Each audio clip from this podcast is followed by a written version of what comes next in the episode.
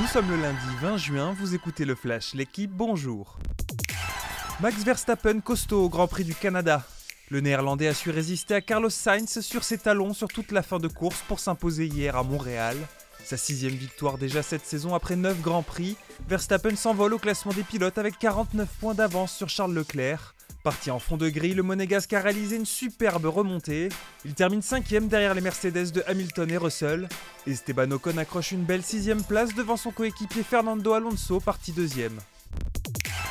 Doublé français en MotoGP. Fabio Quartararo a devancé Johan Zarco hier au Grand Prix d'Allemagne.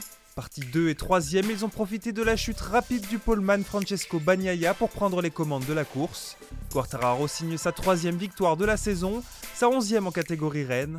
Le pilote Yamaha conforte sa place de leader du championnat avec 34 points d'avance sur l'espagnol Alex Espargaro, quatrième hier.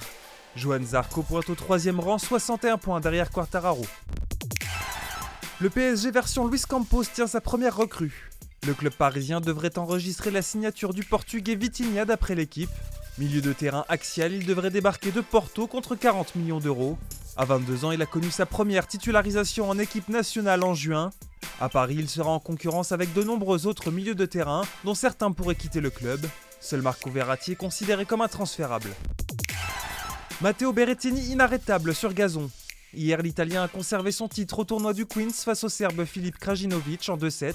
Le numéro 10 mondial, déjà titré à Stuttgart il y a 8 jours, a remporté 20 de ses 21 derniers matchs sur gazon. Sa seule défaite, c'était face à Novak Djokovic en finale du dernier Wimbledon. Le Romain arrivera invaincu sur gazon cette saison dans une semaine. Merci d'avoir écouté le Flash, l'équipe. Bonne journée.